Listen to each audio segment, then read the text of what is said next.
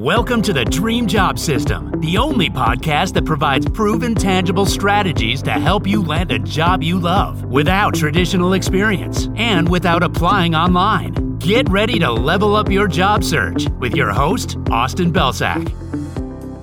Hey everyone, welcome to another episode of the Dream Job System podcast. I'm your host, Austin Belcak, and in this episode, we're going to talk about the real math behind networking with strangers. Put another way, we're going to set some realistic expectations around what it's really like to reach out to strangers and build a relationship with them and why we're doing it in the first place, because I think a lot of people get this wrong. So many, many job seekers come to our website or come to our podcast or show up in my LinkedIn feed, and they are sick of applying online, right? They're submitting dozens, if not hundreds, of applications. They're not getting anything back, and they're looking for a new approach. So they find my stuff and they say, okay, well, maybe I'll focus on building relationships and generating referrals. So they get out there and they start doing that in the way that feels comfortable to them, which is typically sending a message to somebody asking for a referral or a coffee chat or whatever it is. And they send, you know, five, 10, 15 emails. They typically don't get a reply. And then they come back and they say, What gives, Austin? This isn't working for me. So that is the area that I want to dive into in this episode because actually that person is well on track to seeing success. The problem is they just gave up too early. So, the core message that I want to drive home in this podcast is that we are not performing cold outreach and building relationships with strangers because it improves our response rate. We are doing this cold outreach. We are building relationships with strangers because our chances of winning a job offer are significantly higher if we come in via referral compared to if we come in via online application. So that is why we're doing this. We're not sending all these cold emails. We're not reaching out to people on LinkedIn. We're not having these coffee chats because we're going to get more people responding to us in the early stages. We're doing this because we significantly increase our chances of success within the context of the only metric that matters, and that is the number of job offers that you win. So I say this to also say that this is not an easy game and it is a volume game. When we start to focus more on sending emails, building relationships with people that we've never met before, way, way, way more of those people are going to say no to us. Way more of those people are going to ignore us, right? 90 plus percent is probably a likely figure here, but we only need one or two or three yeses in order to convert into a job offer because that's how powerful referrals can be, especially when we focus on advocates, not just those one and done referrals that we've talked about in the past, but actually building relationships with people who can go to bat for us, who can sell our experience, who are really going to advocate on our behalf throughout this hiring process within their company. So that is what we're focused on here. And so many job seekers make the mistake of looking at this and saying, oh, Austin's telling me to do this because I'm going to get a better response rate. So realistically, when you start reaching out to strangers that you've never met before, and this is your first time ever doing something like this, you can probably expect a response rate within the 5 to 10% range. So every 10, every 20 emails that you send, you can roughly expect to receive one reply.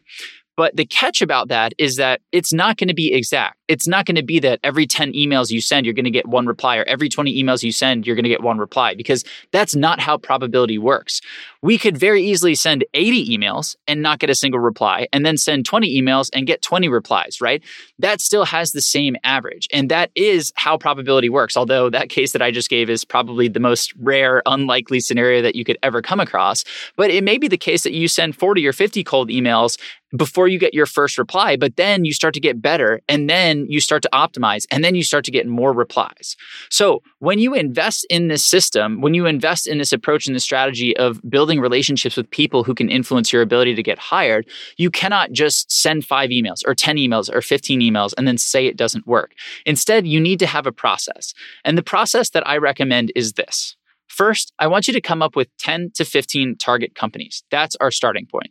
Second, I want you to come up with 10 to 15 contacts at each of those companies. And these people should be folks who can influence your ability to get hired for the role that you want. So if you do this correctly, we should have a minimum of 100 contacts, which is 10 companies, 10 contacts, right?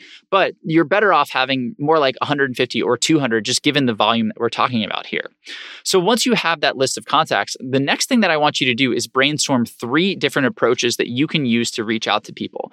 So maybe your first approach is finding people who have something interesting in their background and sending them an email mentioning that thing about their background.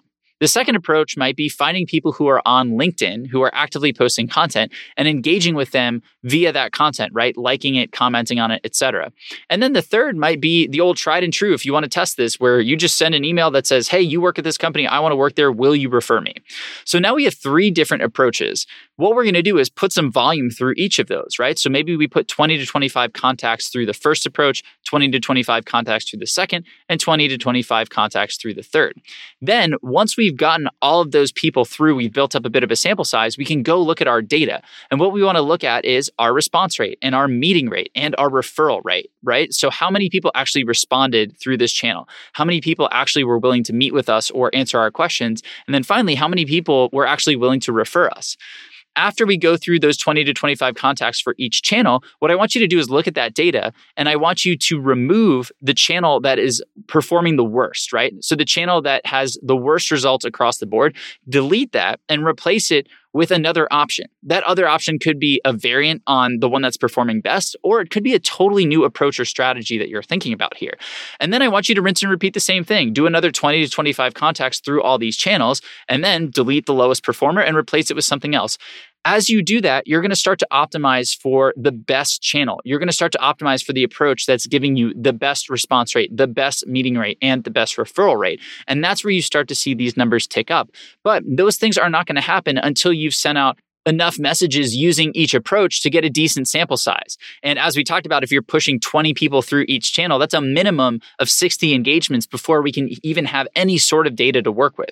So if you're stopping at 5, 10, 15, 20 messages, you're still, you know, at most 40 messages short, right? So you need to go a little bit further. And that's the thing that I want to drive home here. So this isn't a channel that you just pick up and try and that automatically works. It requires a totally different way of thinking. It requires a lot of work. You're probably actually going to be sending as many cold emails and engaging with as many strangers as you have been sending online applications.